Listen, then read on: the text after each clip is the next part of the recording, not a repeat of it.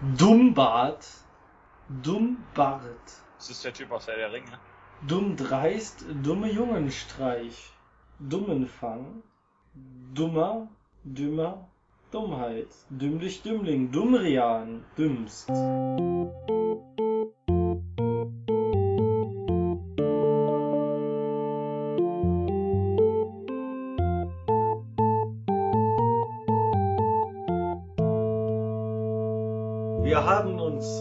Gehört und nie getroffen.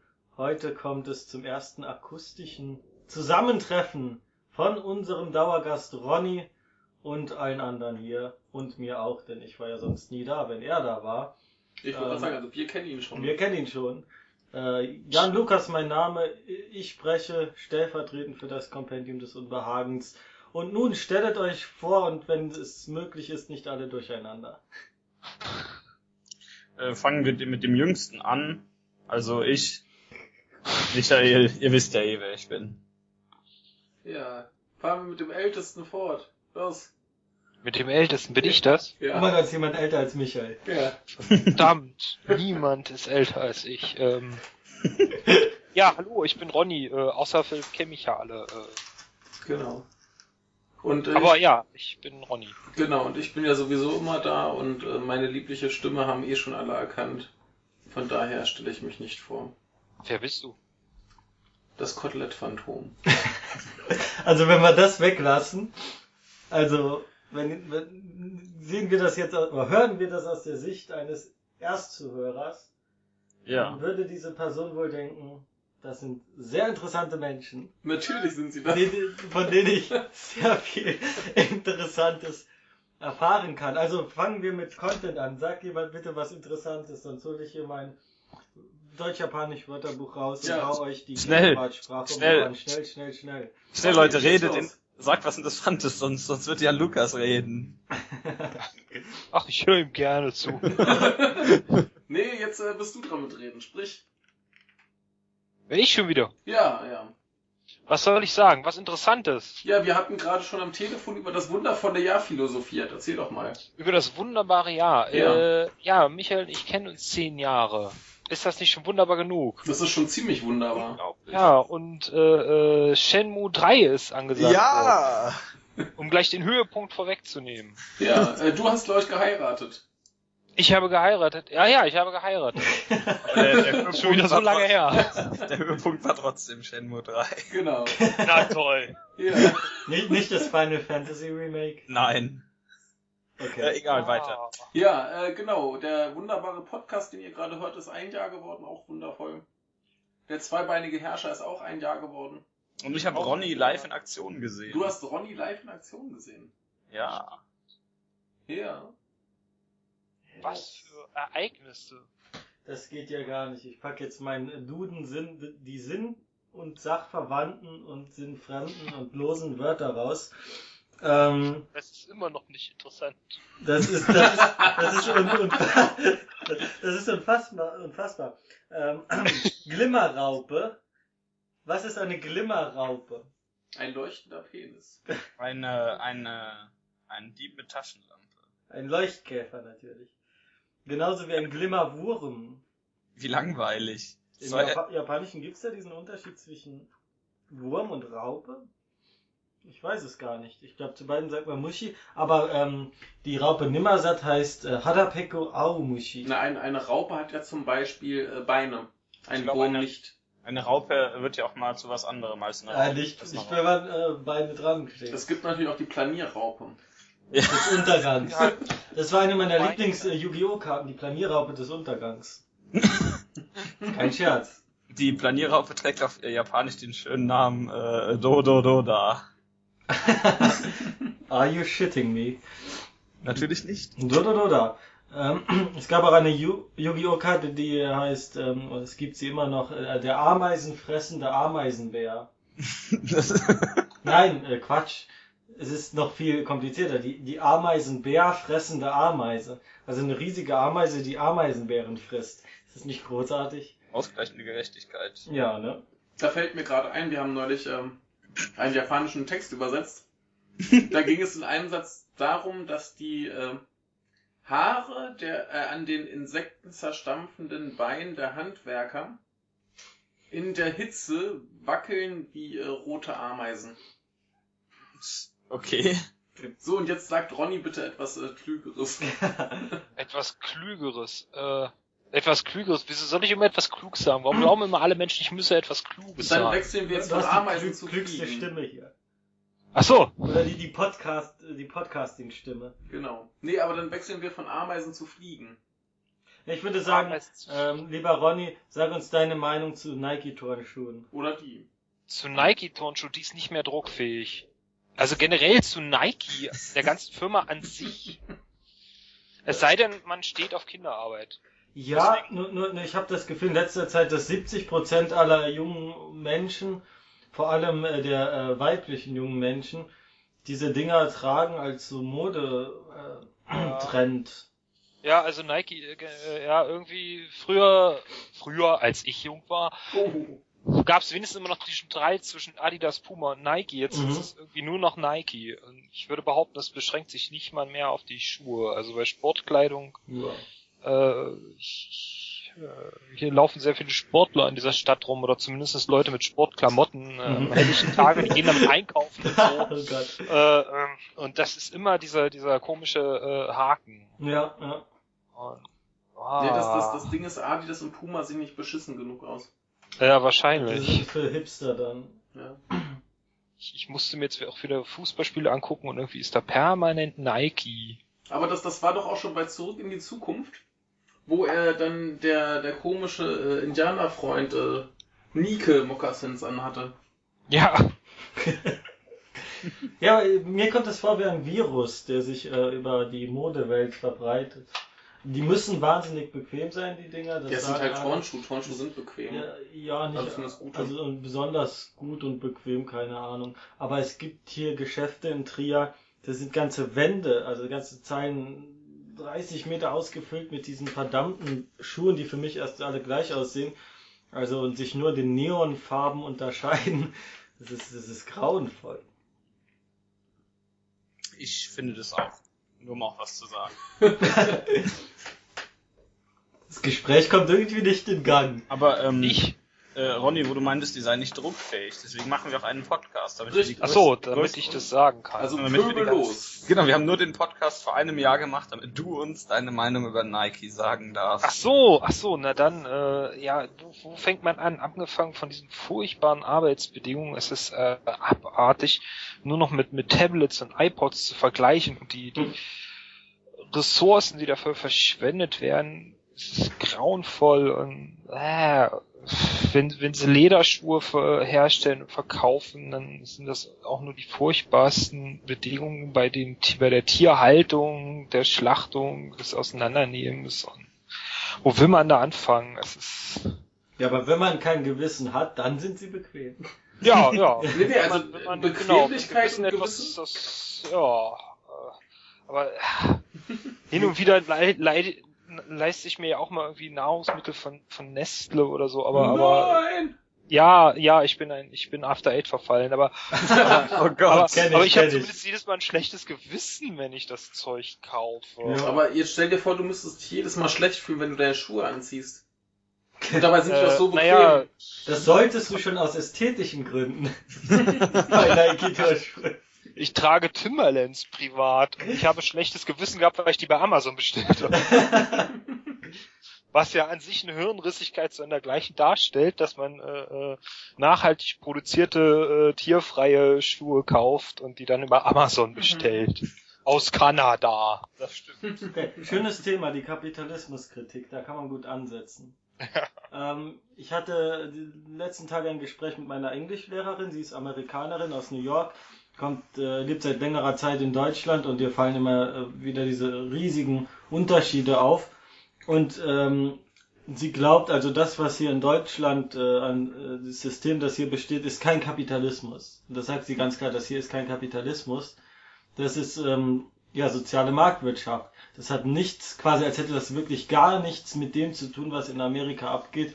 Und äh, na gut, in Amerika geht's noch ein bisschen, beziehungsweise sehr viel krasser ab, was ähm, Sachen Kapitalismus. Aber das, was hier stattfindet, sehen sie nicht als Kapitalismus.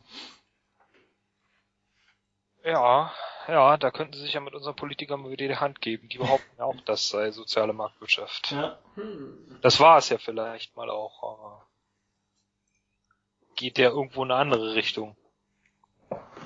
Ja, äh, Sarah Wagenknecht, die hat ja immer den guten alten, wie heißt der noch?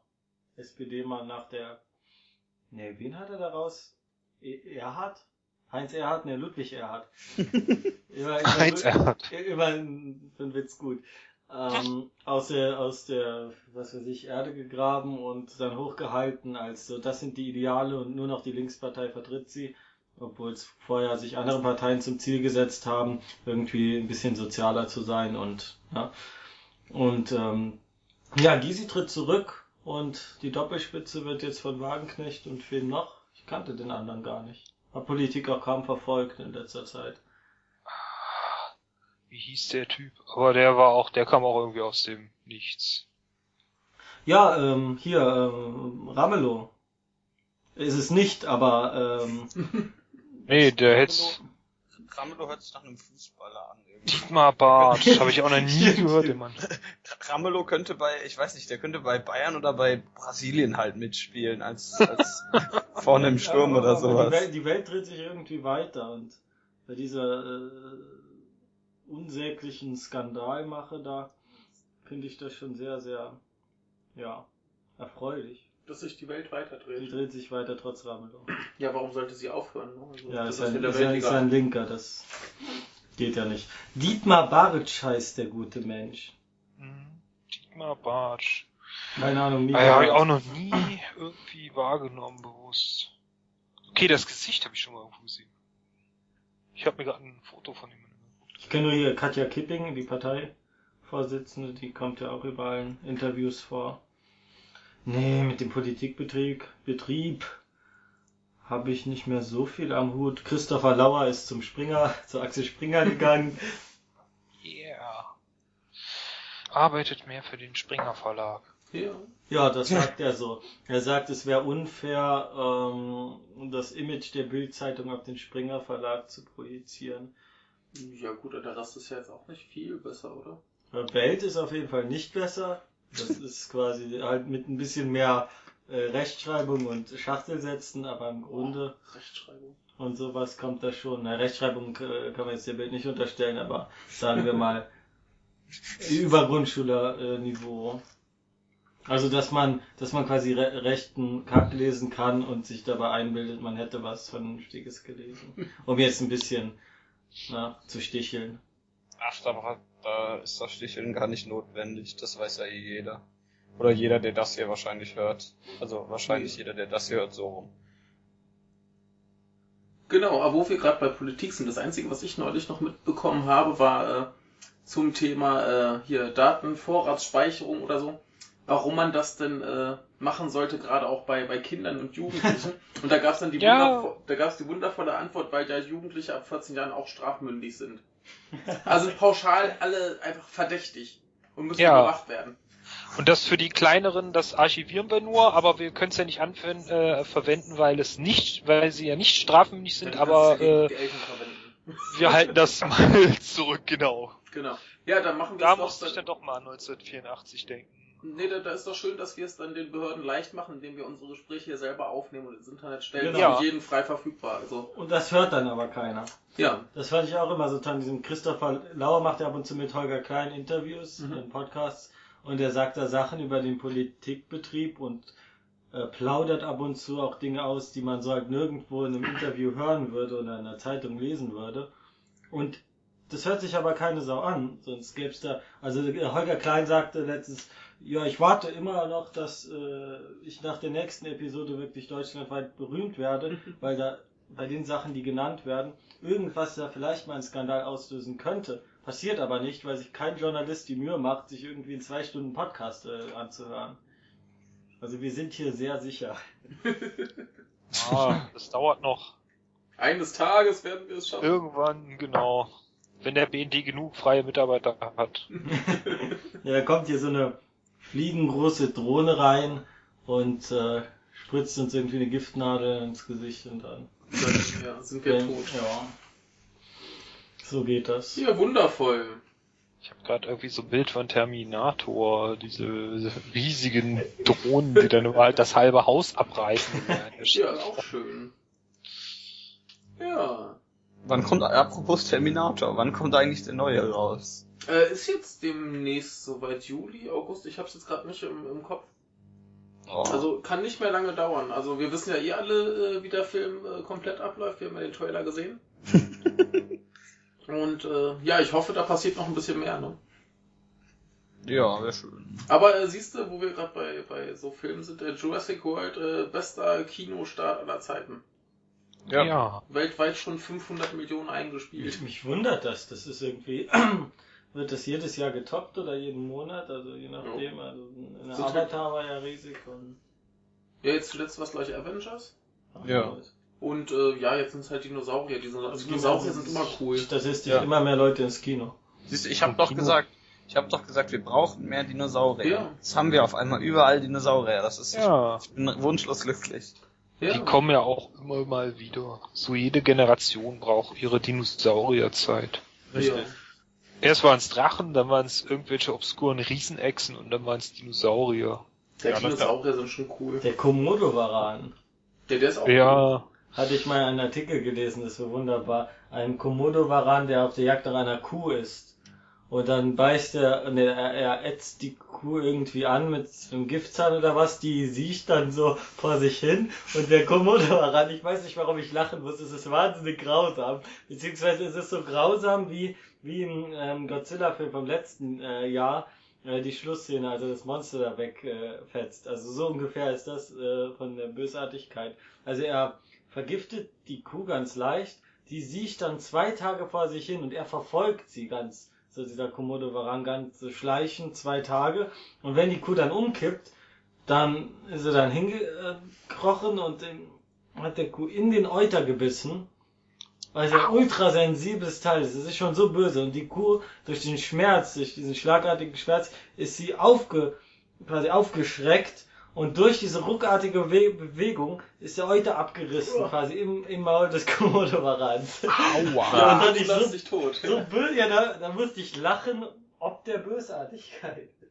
Ja, ich sehe schon diese, diese ganzen komischen japanischen und koreanischen Filme, die machen dich noch stumpfer. Ja. Nee, das war davor. Ach, das war davor schon. Aber äh, Michael, das sagst, Schulzeit. das sagst du zu mir, der letztens wieder die Fliege schaut. ja, Aber der war doch toll. ja. Ronny, wollen wir zur Fliege kommen? Du meinst, wir wollen über Kurzgeschichten im Playboy reden? Genau. Okay. Leg los. Äh, du meinst chronologische Wir Reihenfolge? machen die chrono chronologische Reihenfolge, ja. Ja, äh, ein Film, der nach einer Kurzgeschichte im Playboy, und wenn man bedenkt, wie viele Fortsetzungen und Remakes es da gab, und dass es da Remakes gab und großer kommerzieller und künstlerischer Erfolg, bin ich am überlegen, eine Kurzgeschichte zu schreiben und sie an Hugh Hefner zu schicken. ähm, das äh, muss einen reicher machen. Die Fliege, ein Film von 1958 mit äh, nicht Jeff Goldblum in der Anime. der Quatsch, natürlich nicht. Mit äh, irgendwelchen nicht ganz so bekannten Menschen in der Hauptrolle. Ich glaube, den einzigen, den man da so halbwegs kennt, wenn überhaupt, ist ein Mann namens Vincent ähm, Price. Price, genau. Den hat man vielleicht schon mal in, in irgendwelchen ganz alten Dingern gesehen. Der hat so, äh, der hat eine grob, eine geschätzte Million Filme gemacht, unter anderem in diesen äh, Mabuse-Filmen hat er mitgemacht und äh, sowas wie Schreckenskabinett des Dr. Fipes und halt so diese ganzen obskuren Dinger. Und ansonsten wüsste ich da jetzt eigentlich nicht. David Hedison und Patricia Owens sagt mir irgendwie gar nichts. Kenne ich nicht. Auf jeden Fall ähm, ist es äh, äh, ein, wie gesagt, ein Horrorfilm oder ein Gruselfilm, wie man das vielleicht damals hätte genannt, von Hallo? Oh mein Gott. Jetzt ist der Ronny weg. äh, ein Hausmeister oder Äh, äh, Sekunde mal, du, du, du warst gerade einen Moment weg. Ja, Oh, ich war weg. Wo war ich weg? Ähm, das weiß niemand. Mach nochmal äh, ein, ein Gruselfilm von sowieso. Gut, der, der Regisseur ist ein Mann namens Kurt Neumann. Der hat auch nicht, wir- der hat, äh, also heute bekanntes, es sei denn, man kennt so diese, diese ähm, Tatsache mit Johnny Weissmüller noch. da hat der ein paar von gemacht, aber auch so eher die späteren und dann noch ein oder zwei, einen von Lex Barker oder mit Lex Barker. Lex Barker hat ja war ja nicht nur Old Shatterhand, er war auch Tarzan. Ähm, ansonsten, das ist sein sein letzter letzter Film und eigentlich auch sein erfolgreichster und äh, wie gesagt basiert auf einer Kurzgeschichte im Playboy und äh, dauert, ist, ist relativ kurz und kommt mit äh, fünf Darstellern aus. Das finde ich ja an sich schon mal sehr schön und auch mit, mit relativ wenig Setting. Also man sieht eigentlich nur ein Haus, das Innere einer Fabrikhalle und äh, ein bisschen so von dem Haus drumherum, so Garten und Eingang, Eingang des Hauses. Also äh, man kann es fast schon als ein Kammerspiel betrachten. und äh, was ich aber an, an äh, was ich halt äh, gut fand, es hat funktioniert, auch heute noch. Also ich weiß nicht, wenn die sich damals zu Tode erschreckt haben, das nun nicht, aber ich fand es halt teilweise doch ein bisschen unheimlich. Ähm, klar, die, die Maskerade, äh, zu der ich dann gleich noch äh, komme, ist, ist aus heutiger Sicht fast schon lächerlich. Also so, so Pappmaché und Gummimasken, das wirkt ja heute eher albern. Aber ähm, ansonsten so diese äh, fand ich das eigentlich ganz gut. Es geht damit los, dass ein ähm, Wachmann, Hausmeister, was auch immer findet, äh, hört einen Schrei in einer Fabrikhalle, geht diesem Schrei nach, sieht eine Frau, wie sie vor einer Presse steht, eine blutüberströmte Leiche liegt halb unter dieser Presse und sie äh, sieht halt diesen Wachmann und rennt dann schnell weg. Und äh, als nächstes kriegt ein Mann einen Anruf von einer Frau, die ihm sagt, sie hätte ihren äh, Mann, den der der Bruder dieses Mannes, der den Anruf äh, kriegt, äh, umgebracht. Sie hätte ihn getötet und äh, er meinte noch, hey komm, es ist ein bisschen spät für solche Witze. Ähm, und er und sie meinen, sie bleibt aber dabei, sie hat ihren Mann ermordet. Da, kurz danach ruft dann halt dieser, dieser Hausmeister da an äh, und sagt, hier, ich habe eine, eine Leiche gefunden in der Fabrikhalle und habe eine Frau wegrennen sehen und sie sah so aus, wie eben diese Frau, die da angerufen hat es stellt sich heraus, der Mann ist tatsächlich tot und die Frau bleibt halt dabei, sie hat ihn umgebracht. Ähm, es kommt äh, äh, erst, es wird halt drum gerätselt, warum hat sie das jetzt gemacht? Man, man kann nichts wirklich erkennen. Die Presse geht extrem langsam runter, also so, dass jeder Mann äh, hätte sofort da wieder wegspringen können. Und man kann es halt nicht erklären, wieso, weshalb, warum ist dieser Mann tot. Also wie, wie, wie ist es passiert, wieso tot? Es ist klar, es ist eine große Metallpresse auf ihn heruntergesetzt, aber wie, wie konnte es passieren, wenn sie die Presse so extrem langsam runtergeht? Wieso ist der einfach liegen geblieben? Und wieso ist es überhaupt dazu passiert? Die Frau ist ansonsten relativ klar im Kopf, bis auf eine Szene, die würde ich aus heutiger Sicht als zu geistesgestörten da äh, äh fragt, äh, meint sie dann, ähm, äh, wird sie dann halt nochmal gefragt, ob sie dabei bleibt, dass sie den Mann umgebracht hätte und dann, ja, ich habe den Mann umgebracht, ich habe seinen letzten Willen erfüllt und bietet dann den Leuten Kaffee an. Also das finde ich schon irgendwie so, äh, ich habe dem, ich habe einen Menschen umgebracht, möchtest du eine Tasse Kaffee? Also, jo, das, das würde ich aus heutiger Sicht, aber ich finde so in dem Film von 1958 ist das halt, da ist Etikette wahrscheinlich noch wesentlich wichtiger. Wir müssen Wichtiger höflich bleiben, auch wenn wir irre Mörder sind. Und äh, auf jeden Fall äh, äh, gibt's dann äh, äh, etwas, was an ihr merkwürdig ist, ist, dass jedes Mal unruhig, teilweise sogar hysterisch wird, wenn eine Fliege in dem Raum ist und jemand versucht, diese Fliege zu erschlagen. Also sie, sie guckt schon immer sehr interessiert, wenn überhaupt nur eine Fliege äh, in dem Raum drinne ist. Und sobald dann eine ähm, jemand mit einer Fliegenklatsche oder einer Zeitung in der äh, auf die Nähe der Fliege äh, geht das halt so weit, dass sie irgendwann das Frühstück äh, aus dem Bett schmeißt oder halt äh, total hysterisch und sagt, nein, sie sollen sie fangen, sie sollen sie nicht töten, um Gottes Willen töten sie sie nicht und so. Und dann führt das dazu, dass sie dann halt ausgefragt wird, was ist denn jetzt passiert und äh, es kommt halt raus, sie sucht eine ganz bestimmte Fliege, die eine bestimmte Zeichnung aufweist ähm, die halt nicht so schwarz ist wie normale Stubenfliegen, sondern halt noch weiß äh, am Kopf und am Arm ist. Und äh, dann kriegt ihr Schwager, der zu Anfang den Anruf gekriegt hat, sie dadurch dazu, dass er halt sagt, ich habe die Fliege gefangen, aber ich werde nur machen oder ich werde, äh, äh, du musst mir jetzt sagen, was damit passiert ist, sonst lasse ich sie wieder frei und sie um Gottes Willen, lass sie nicht frei, lass sie bitte nicht frei und ich werde dir erzählen und dann äh, erzählt sie halt von der äh, die Geschichte, wie das dazu kam, dass ihr sie ihren Mann umgebracht hat und äh, dann das ist halt einfach nur die Geschichte. Also dann kommt halt eine Rückblende die dann halt eine Familie zeigt, die relativ glücklich ist, junge, junge Katze, Vater, Tochter. Äh, alle haben offensichtlich mehr Geld, als sie ausgeben können. Das wird auch irgendwann im Laufe des Films gesagt. Sie haben halt durch diese Fabrik, die sie da haben, haben sie mehr Geld, als sie ausgeben können. Und der Vater, wie das so typisch ist für reiche Menschen, hat nichts Besseres zu tun, als in seinem Keller ein total tolles Labor zu haben, mit seinem Geld aufzubauen und da zu forschen, äh, um der Menschheit äh, äh, das Leben zu erleichtern, äh, um sich selbst zu verbessern und den Rest der Menschheit, wie bei Star Trek. Äh, das macht die Reichen immer so offensichtlich. Ähm, und er hat einen Desintegrator Integrator erfunden. Stellt, erklärt er seiner Frau.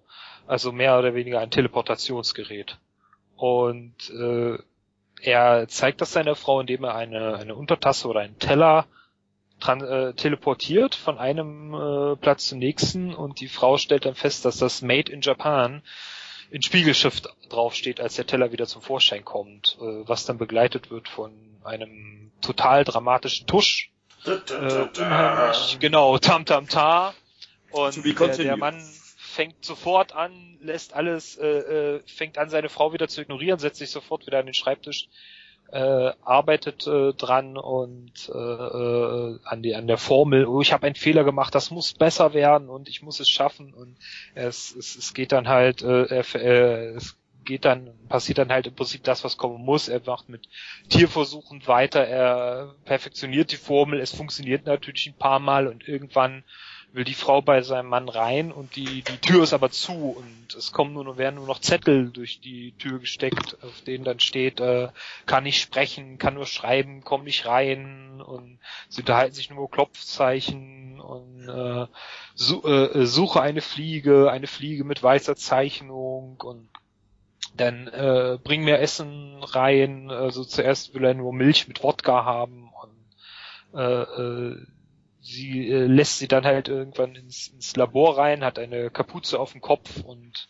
einen Arm verbogen, äh, ver verborgen irgendwie unter dem Mantel oder unter einem Tuch, zeigt ihn halt nicht und ähm, sagt halt oder gibt ihr halt durch äh, Schrift und, und sie können sich nur mit, mit Schreiben und mit Klopfzeichen verständigen, dass äh, halt ein Unfall passiert ist und äh, durch ein Versehen wird dann irgendwann die, die Hand freigelegt und man sieht so eine, eine Fliegen, einen nachgebauten Fliegen äh, Fuß und äh, wo dann der erste hysterische Schrei kommt, der irgendwie auch in diesen alten Filmen immer sein muss. Wenn die Frau da irgendwas sieht, muss sie erstmal schreien, bis zum geht nicht mehr. Also würdest du nicht schreien, wenn deine Frau plötzlich einen Fliegenarm hätte? Aber ich würde mich nicht fünf Minuten, nein, fünf Minuten nicht, aber ich würde mich nicht 60 Sekunden hinstellen und das wäre aber lustig. Stell dir vor, deine Frau hätte ein Spinnenbein. Da würde ich drüber noch nicht 60 Sekunden Ja, würdest du reglos am Boden liegen. Immer weglaufen. Ja, früher durften sie danach nach dem Schrei auch in Ohnmacht fallen. Das ist übrigens etwas, was sich geändert hat. Stimmt. Sterben Frauen die dürfen, also die fallen nicht mehr in Ohnmacht. Sie hat das auch brav gemacht. 60 Sekunden schreien, Arm, Arm vor die Stirn und in Ohnmacht fallen. Ja, das ist eine große schauspielerische Leistung. Ja, und naja, es führt dann halt äh, äh, letztendlich äh, natürlich dazu, dass dass ähm, alle Versuche äh, klar äh, äh, scheitern, das äh, wieder rückgängig zu machen und er fleht schriftlich seine Frau an, äh, dass er ihr dabei hilft, sich das Leben zu nehmen weil er das halt alleine nicht hinkriegt, weil äh, seine Gedanken werden von, von anderen Gedanken überlagert und es fällt ihm immer schwerer, menschlich zu bleiben und man sieht das auch an der Handschrift und was dann halt letztendlich dazu führt, dass er halt unter dieser Presse landet. Und äh, ganz zum Schluss finden sie halt auch noch diese weiße Spinne, die sich dann ihrerseits wieder in halb Spinne, halb Mensch verwandelt und die dann natürlich auch äh, getötet werden muss. Wieso halb Spinne, halb Mensch? Ich denke halb Fliege. Äh, halb Fliege, Entschuldigung. Hm. Es gab auch noch eine Spinne, was äh, für mich eine sehr schöne Szene Hm. weil es eine gigantische Spinne ist, weil die Spinne aus Sicht der Fliege gezeigt wird. Ah. Ähm, ich bin Arachnophobiker, also ich mag keine, keine, keine Mhm. Spinnen. Ich schließe Ich bin mich eher auch wie Ron Weasley. Ich schließe mich an. Ja, das ist. Und wenn sie, wenn sie größer sind, sind sie nicht netter. Richtig. Ja. Das ist. Aber was ich halt schön fand, äh, selbst für 1958, es hat so ein bisschen Grusel gehabt. Man muss sich halt darauf einlassen. Man kann natürlich auch äh, heutzutage sich wahrscheinlich hinsitzen, so abgestumpft wie wir sind, und kann da permanent einen abfeiern. Aber also gerade so, wenn wenn dieses Tuch wird dann vom Kopf irgendwann runtergenommen, wo sie dann diesen längsten aller Schreie hat, ähm, da musste meine Frau dann unwillkürlich lachen und das, das fand ich halt auch ein bisschen witzig, aber so diese ganze Szenerie dro- äh, davor, so äh, man weiß, was unter diesem Tuch ist, selbst wenn er es nicht abgenommen hat und das, das wirkt immer für so ein, so ein unbehagliches Gefühl, äh, weil die Frau ja dann mit dem in dem Raum ist und auch wenn er sich noch wie ein Mensch verhält, ahnt man ja schon, was kommen wird und dass er halt irgendwann Schwierigkeiten hat, sich menschlich zu verhalten und weil es muss ja immer auf diesen diesen Tod hinauslaufen. Also es, äh, sie spielen mit ganz anderen Elementen, wie sie das heute tun würden. Auch äh, gerade was was ich in letzter Zeit irgendwie ein bisschen schade finde, dass das Horrorfilme nur noch auf so Ekel bauen und nicht mehr wirklich auf Gruseleffekte. Also die versuchen dann überhaupt nur noch so eine so, so ein bisschen unheimliche Stimmung und das das heile Leben so Stück für Stück kaputt zu machen. Ähm, und kommen halt, ab, abgesehen von dem bisschen Blut an der Presse, eigentlich komplett ohne irgendwelche äh, äh, Splitter-Effekte oder Bluteffekte aus. Und es hat halt auch seine, seine Wirkung. Ja. Es gibt übrigens zwei Fortsetzungen, die möchte ich mir unbedingt nochmal angucken. Die müssen unfassbare Gülle sein. Okay, also noch, noch äh, vor dem, vor dem Goldblum. Ja, vor dem Goldblum, Okay. also äh, direkte Fortsetzung. Also das, Ja, cool. äh, bei dem Goldblum gibt es ja nur eine Fortsetzung. Die habe ich gesehen, die ist unfassbare Gülle. Ja. Aber Aber wenn, wenn wir schon dabei sind, mache ich gerade mal weiter. Und zwar Ja, bitte. hat dann besagter Jeff Goldblum irgendwann äh, dem Vincent Price einen Brief geschrieben. So von wegen, äh, ich hoffe, du hast mit dem neuen Film genauso viel Spaß wie ich mit deinem alten. Und er bekam Ah. auch eine Antwort, wo es dann sinngemäß hieß, äh, ja, der hat mir schon sehr gut gefallen, aber bei einem gewissen Punkt geht ja ein bisschen zu weit. ja, und da wären wir nämlich auch bei dem ganzen Splatter und Ekel, Ja. weil da ist der schon. Oh. Der, ja. Also ich muss sagen, die ekligsten, die ekligsten zwei Szenen, die ich hab, sind die, die, die äh, Szene, wo er sich da auf Video aufnimmt. Ja. Und das ist Essen. Ja. Und, und wo er, ich, ich muss sagen, da habe ich bis heute einen Horror vor. Ich war, den habe ich kurz nach der Wende geguckt. Das heißt, ich war irgendwie so, so, so um die zwölf Jahre alt rum, so elf oder zwölf. Und, ich Und da diese da. Szene, wo er in diese Bar geht und diesen Arm drücken macht. ja. Die finde ich total eklig. Ich kann mir das heute noch nicht in Filmen angucken. Mhm. Ich habe das noch zwei, drei Mal in irgendwelchen anderen Filmen gesehen, Mhm. wo so ein Armdrücken stattfindet. Ich kann mir das, äh, bei Scary Movie gibt's auch so eine Szene. Ja. Da bricht sich Ja. die, wie heißt die Shannon Elizabeth zum Bein auf die Weise. Okay. Das finde ich total eklig. Ich, ich krieg da, ich krieg da einen totalen Schauder drüber. Ja, äh, Stichwort Ekel, äh, da war eine meiner Favori favorisierten Szenen, ähm, da bin ich ganz bei äh, Gina Davis, die die weibliche Hauptrolle gespielt hat. Und zwar gibt es eine Szene, wo sie dann quasi in diesem Fall den, den halb mutierten Jeff Goldblum trifft. Und äh, sie fasst ihn so an den Kopf und da fällt dann irgendwie das, das Ohr ab. ja, Und dann umarmt sie ihn und genau mit ihrem Kopf da an diese Ohrenstelle und äh, da meinte sie auch, das wäre wohl das, das ekligste, was sie da zu spielen hätte und da wäre auch der Ekel in der Szene nicht gespielt gewesen. und äh, das, das war schon. Wow. Aber äh, nochmal gerade zurück, bevor wir in die äh, Details gehen. Ähm, genau, der ganze Film sollte halt äh, damals gedreht werden. Wann war das? Ich glaube Anfang 80er? mhm. Nee, Ende, Ende 80er muss es gewesen sein. Weil der gute Regisseur, das war der, äh, der heißt der David Cronenberg? Ich hab's hier noch irgendwo. Sekunde. Genau, David Cronenberg. Der äh, sollte den machen. Und äh, hat aber erst abgesagt, weil er lieber Total Recall machen wollte. Wie wir alle wissen, hat er Total Recall nicht gemacht, weil das Nee. lief alles nicht so, wie er sich das vorgestellt hat. Und dann kam er dahin halt zurück. Und äh, auch bei, bei äh, seitens Fox, die halt die Rechte am Original hatten, die waren auch so ein bisschen, äh, nee, das wollen wir eigentlich nicht machen. Das ist uns wohl zu schlimm oder was. Äh, und da haben sie sich drauf geeinigt, sie suchen sich jemand an jemand anderen, der das Geld gibt und die äh, stellen bloß die Rechte zur Verfügung. Und dann kam Mel Brooks und hat gesagt, jo, das ist genau mein Ding, das produziere ich. Aber schreibt nicht meinen Namen drauf, sonst denken alle Leute, das wäre eine Komödie. Ja. Ja, und dann haben sie es halt äh, gemacht und die Geschichte ist so ein bisschen so ähnlich wie im Original. Also es ist auch eigentlich kein Remake, sondern halt einfach eine neue Verfilmung von dieser Originalgeschichte aus dem Playboy.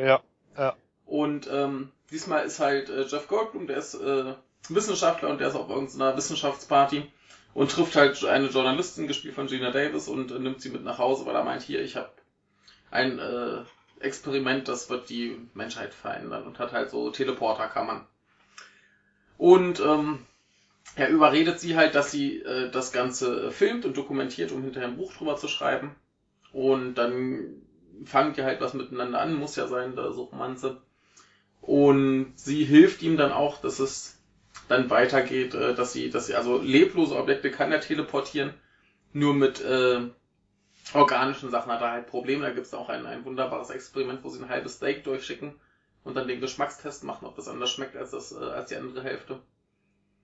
Und ähm, da machen sie natürlich auch, äh, ich, ich habe ja den, den Film das erste Mal gesehen, ich habe es irgendwann schon mal erzählt, da war ich vielleicht so fünf oder sechs. Und äh, da gab es eine besondere Szene, die mir sehr in Erinnerung geblieben ist. In meiner Erinnerung war es ein Hund, aber es war tatsächlich ein, ein Affe. Den haben sie halt in diese Teleporterkammer gesteckt und dann wurde er teleportiert und kam auf der anderen Seite umgestülpt wieder raus, also von innen nach außen quasi. Ja. Und äh, wohl auch ganz toll, dieses, diese, diese Puppe wurde gespielt von drei äh, Puppenspielern. Also zwei haben das Ding gesteuert, einer hat Blut gepumpt und die standen quasi unter der, unter dem, der Kulisse und äh, mussten Regenmäntel tragen, weil sie sonst voll Blut gewesen wären. Äh, darf ich kurz reingrätschen? Ja. Äh, versuchen Sie dann auch einen Menschen zu teleportieren? Ja, das macht ja dann der Jeff Goldblum selber an sich. Und dann probiert er passiert es. was? Und dann äh, steigt, äh, er merkt nicht, dass eine Fliege mit in dem Teleporter ist. Aha, aha. Und dann äh, verwandelt er sich nach und nach in einen Mensch-Fliegen-Hybriden. Kann es dann sein, dass das in der ersten Pokémon-Edition aufgegriffen wird, als Bill in den Teleporter steigt und sich äh, ohne sein ohne, unabsichtlich in ein Pokémon verwandelt? Das könnte gut sein, Ich ja. glaub, also wenn man gerade die ersten Pokémon-Editionen anschaut, da ist sehr, sehr viel verstörendes Zeug drin und ich kann mir vorstellen, dass solche Inspirationen da reingeflossen Ja, sind. also der, der Film ist ja nun auch sehr bekannt und Mhm. ähm, würde mich nicht überraschen. Also es wäre jetzt nicht äh, Ich- die naheliegendste Sache, wo ich, wo ich da was äh, vermuten würde, aber es würde mich nicht überraschen. Und ähm, nee, genau, dann, dann äh, merkt er erstmal, dass er erstmal übermenschliche Kräfte äh, hat und so weiter und so fort. Und dann wachsen ihm aber komische Borsten am Rücken und er wird halt immer deformierter. Und dann gibt's halt so, so Sachen, die ich persönlich gar nicht abkann, wie zum Beispiel so äh, Fingernägel, die rausfallen und so. Also das, das, das ist so, so richtig, richtig eklig. Also das ist auch nach heutigen Maßstäben wirklich viel ekliger als irgendwie so, so ein Scheiß wie, wie Saw oder Hostel oder sowas. Und ähm, es ist aber dabei halt auch immer noch gruselig. Also das, das ist schon ganz gut. Und da werden auch nicht ständig Leute umgebracht. Also das, äh, Nee, so viel sterben eigentlich gar nicht, ne? nö, halt, ähm, ich überlege gerade, also es, es gab halt eine Szene, die wurde rausgeschnitten, die ist auf der, auf der Blu-ray mit drauf. Da äh, versucht er nochmal, äh, also er, er versucht dann später, hat er so die Idee, dass er, wenn er sich selbst mit einem normalen Menschen fusioniert, wie es mit ihm und der Fliege geschah, dass er dann halt als ein mehr menschliches Wesen wieder rauskommt. Und das will er dann halt testen mit einem, mit dem übrig gebliebenen Affen und äh, einer Katze. Und dann kommt halt äh, die Affenkatze bei raus, die ihn attackiert und die er dann mit einem Rohr erschlägt. Und das wurde dann halt rausgeschnitten, weil's, äh, wenn du als Protagonist halt eine, eine Affenkatze erschlägst, dann bist du halt der Arsch. Ne? Also, Eindeutig. Da, da hat keiner mehr Mitgefühl mit dir. das haben ganz viele andere Filme bewiesen. Ja, natürlich, du kannst doch keine Affenkatze erschlagen. Ja. Da, da, da darf ich kurz intervenieren. Ich habe nachgeschaut auf Bulbapedia, Pedia, Mhm. ähm, Bill, der im japanischen Original, ist Ronny gerade wieder weg? Ronny? Bei mir setzte der Sound. Ja. Wieder da, okay. Also Bill Ja. im Japanischen heißt ja Sonesaki äh, Kima. Was? Sone, äh, Sonesaki Masa, Masaki. Und da steht im, im Trivia-Bereich, äh, ja, das scheint eine direkte Anspielung auf The Flight zu Ja. sein. Sehr schön. Sehr gut. Ähm, auch äh, schön äh, Einfluss auf andere Werke. Äh, es, es gab da einen, einen Special-Effekt, also ähm, natürlich, wenn er zur Fliege wird, muss er auch irgendwann essen wie eine Fliege. Sprich, er spuckt so Zeug aus, die dann das Essen auflöst und dann saugt er das halt letztendlich auf. Und äh, das kann er natürlich auch verwenden, um äh, Feinde quasi aufzulösen. Und dann spuckt er das halt einem Typen auf die Hand. Und dann schmilzt die so und äh, dieser Schmelzeffekt wurde dann genauso äh, bei Indiana Jones 1 verwendet, wo das Gesicht schmilzt von dem Bösewicht. Es ist quasi ein, ein Gestell mit Gelatine drumrum und dann wird die Gelatine mit äh, Licht und äh, einem Föhn oder so geschmolzen und dann wird das schneller abgespielt und dann hast du äh, wunderbar schmelzende Körperteile. ja. Ja, das wird ja auch diesem einen Typen dann noch aufs Bein irgendwie. Ja, das ist ja derselbe Typ, genau. Aber jetzt äh, brauchen wir ja auch nicht äh, zu viel zu spoilern, weil Nee, ähm, nee, nee. der, der Film ist immer noch wirklich sehr sehenswert, aber der ist so eklig. Also ich, ja. boah. Ich finde, da passt auch diese, diese wunderbare 80er Industrie, Smog, Düsterstimmung dazu. Ja, ja, also das, Ja, die, das ist ja irgendwie gerne mal, und das, das, das kommt dann auch da so erschwerend hinzu. ja. Das, der Haus ja auch, der, der ist ja auch im Gegensatz zum, zum 58er oder wie sie denn heute die Wissenschaftler wären, wahrscheinlich dann, äh, der, der, der macht das ja alles irgendwie in seinem Loft oder was er da hat. Ja, also, ja. Und, und das ist ja nicht wie heute so ein Loft, dass der da irgendwie reich ist, sondern halt so, so, so eine Absteige kannst du dir Ja, vorstellen. Also der, der, der klaubt sich ja irgendwo die Kohle auch irgendwo zusammen und dass das alles, alles in diesem Film untermalt halt dieses ganze grusel, düster Ekel-Szenario noch dazu. ja, und wa- was es halt noch schlimmer macht, nachdem er halt äh, quasi sich äh, das erste Mal teleportiert hat, sieht er völlig normal aus und ähm, da äh, hat er noch Sex mit seiner äh, Geliebten und es, es lässt sich ja nicht vermeiden, dass sie dann davon schwanger wird. Dann kriegt sie eine Ja. Fliege. Ja, und das, das ist, also da, da hat sie dann irgendwann noch so, so Träume und Sachen, das, das ist alles so ekelhaft, boah. Aber der Film ist äh, sehr, sehr gut. Ah, ja. Und ich habe ich hab eins meiner, meiner Kindheitstraumata mal wieder aufgearbeitet und das war in meiner Erinnerung noch viel ekliger. Immerhin. Wahrscheinlich. Oder du kannst es einfach nur besser ab. Ja, also jetzt, jetzt brauche ich mich dazu zumindest nicht mehr mit Schrecken an den, den äh, Affen erinnern. Also der war nicht ganz so schlimm, wie es in Erinnerung hat. Die schlimmeren Szenen kamen später. Die habe ich, glaube ich, damals Ja. gar nicht mehr gesehen. Das Innerste ist außen und dann ist es explodiert. Genau. Galaxy Quest. Äh, Ja, ja, genau. Ah, jetzt weiß ich endlich, wie dieser Film hieß. Ich hatte dieses blöde Zitat dauernd im Kopf seit Ja. außen. Nach diesem blöden Teleport. Der Galaxy Quest hieß der. Danke, Ronny, danke. Da musst du dich nochmal mit meiner Frau unterhalten, die ist äh, äh, lebensgrößter Alan Rickman-Fan. Ich habe den nur einmal gesehen und seitdem ich habe diesen blöden Titel vergessen und ich hatte nur dieses Zitat im Kopf die ganze Zeit. Und jetzt weiß ich endlich, woher es ist. Danke. Ja. Genau, aber äh, ja, äh, die Fliege, Ronny, würdest du sie beide empfehlen? Äh, ich würde sie beide empfehlen. Ich würde halt bei dem 58er sagen, also man, man muss sich da halt wirklich heutzutage drauf einlassen, wenn man so auf so ältere Filme steht, äh, total. Generell, wenn man es für, auf, für Filme interessiert, finde ich es halt beide, weil halt dann in den 50ern und in den 80ern an den gleichen Stoff rangehen und das draus machen. Und äh, ich würde, ich habe jetzt, ich war im, im, in den 80ern, äh, äh, da als der Film gedreht wurde, war ich sechs und in den acht, äh, äh, 58, da war mein Vater fünf. Also ähm, ne, da war mich noch nicht zu denken, aber ich hätte mir das so vorgestellt, ja, in den 50ern muss man einen Horrorfilm so gemacht haben und in den 18 hätte ich auch gesagt, wenn du einen Film machen willst, der die Leute flasht, der sie umhaut, äh, wo sie sich das äh, wo sie sagen, entweder wir hassen den oder wir lieben den, dann hätte ich da auch gesagt, die Fliege. Also ich finde sie halt, äh, ja, ich würde sie beide empfehlen. Also das, das Ding ist ja auch bei den neueren, die Effekte, die es da gibt, die sind natürlich alle echt, die sind handgemacht, ne? Ja, da ist nichts mit, mit Und äh, ähm, das, das, das sieht halt, ja gut, man, man sieht halt, dass das alles Make-up ist und so weiter und so fort. Aber es ist halt viel, viel ekliger und gruseliger, als wenn sie jetzt heute mit so komischen Computergedöns ankommen.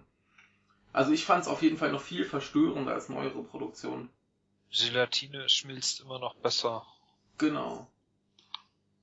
Also Leute, lasst Gelatine schmelzen. Finde ich gut.